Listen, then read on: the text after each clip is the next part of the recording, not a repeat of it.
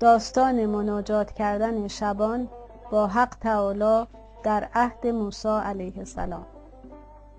دید موسی یک شبانی را به راه کو همی گفت ای خدا و ای اله.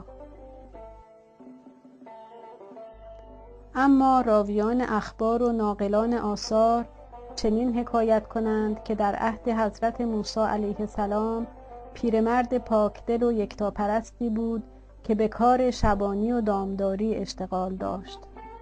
مردم گوسفندان خود را به او می سپردند تا همراه با بزهای خود به مراتع سرسبز کوهستانی ببرد.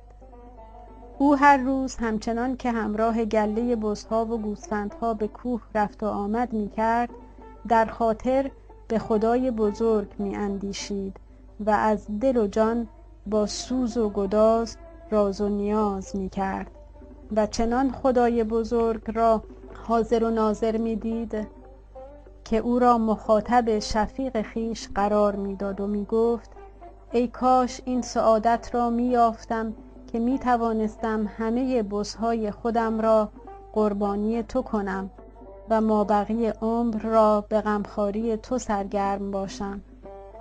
ای کاش به خانه ام می آمدی تا صبحانه و شام برایت روغن و شیر می آوردم نان و پنیر تهیه می کردم جای خوابت را می انداختم جامه هایت را می شستم سرت را شانه می کردم لباست را رفو می نمودم و هر خدمتی که از دستم برمی آمد در انجامش کوتاهی نمی کردم ای فدای تو همه بزهای من. ای بیادت هی هی و هی های من. اتفاقا حضرت موسی که برای عبادت پروردگار به کوه رفته بود آه و ناله این شبان را شنید. از غاری که در آن نشسته بود بیرون آمد و به هر سو نظر انداخت. چوپانی را دید که از صمیم قلب در حال راز و نیاز است.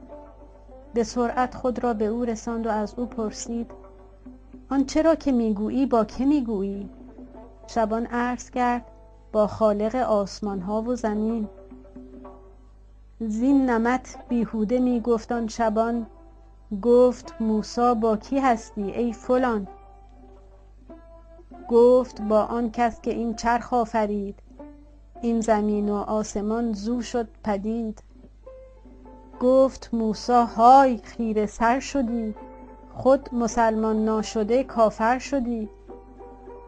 حضرت موسی بسیار غضبناک شد و به او گفت چرا ادب را رعایت نمی کنی؟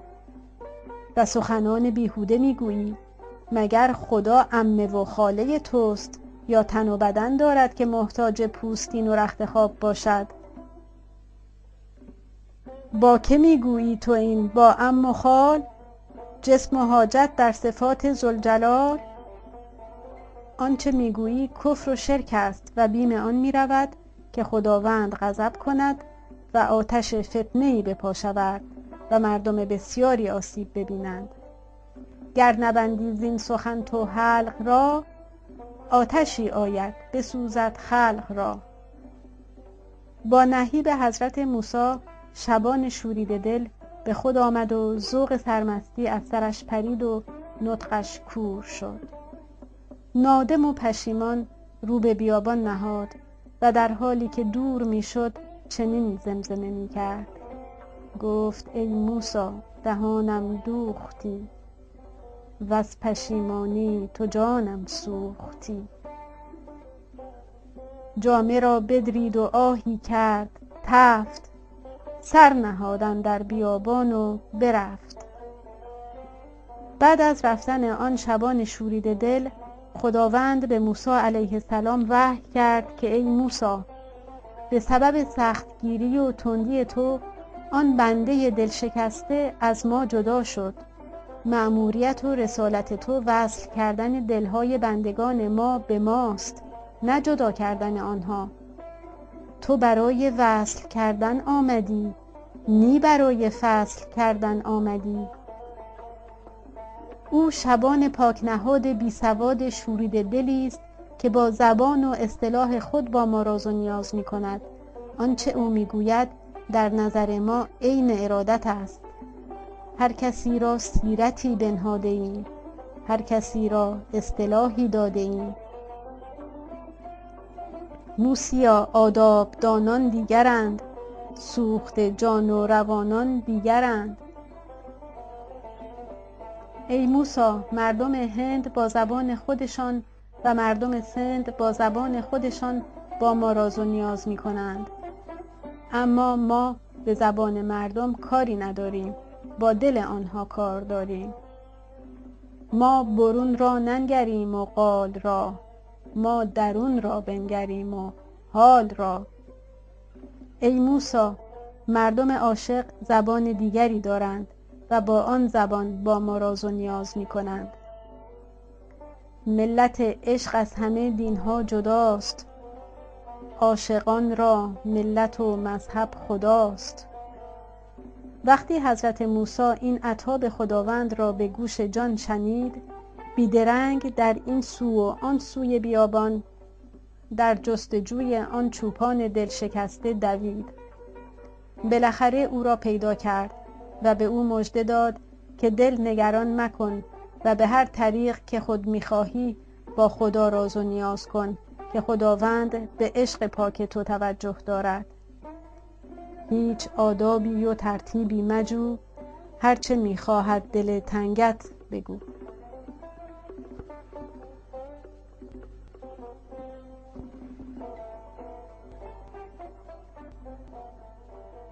اندرز این داستان اینه که خداوند به دل آدم نگاه می‌کنه.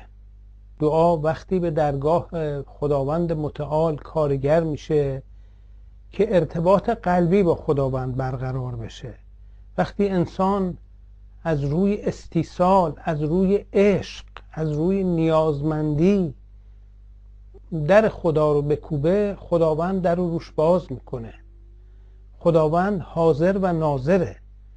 این کسانی که مقید به لفظ هستند و دعا می‌کنند و دعاشون مستجاب نمیشه از اهمیت ارتباط قلبی با خداوند بیخبرن.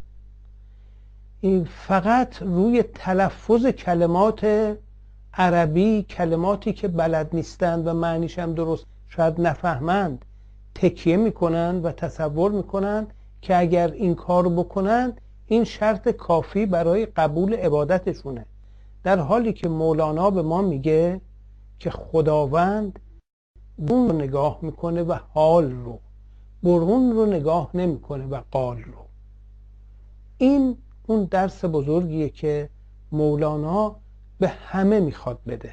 خداوند نزدیکه و دعای دعا کننده رو اجابت می‌کنه به شرط این که اون دعا کننده ارتباط قلبی با خداوند برقرار کنه. از جانب دیگه مشاهده می‌کنیم که یک شبان شورید دل ژولید لباس چه مقام قربی نزد خداوند داره که به خاطر دل شکسته او خداوند پیغمبر خودش رو عطاب می‌کنه و بهش یادآوری می‌کنه که تو مأموریتت این نبود که او رو از درگاه ما برونی. تو برای این اومدی که مردم رو به ما وصل بکنی. کسی که شکست دله او در مقام قرب ما جا داره. تو نمی‌تونی به اون ایراد بگیری. موسیا آدابدانان دیگرند سوخت جان و روانان دیگرند. آتشی از عشق جاونان برفروز. سر به سر حرف و عبارت را بسوز.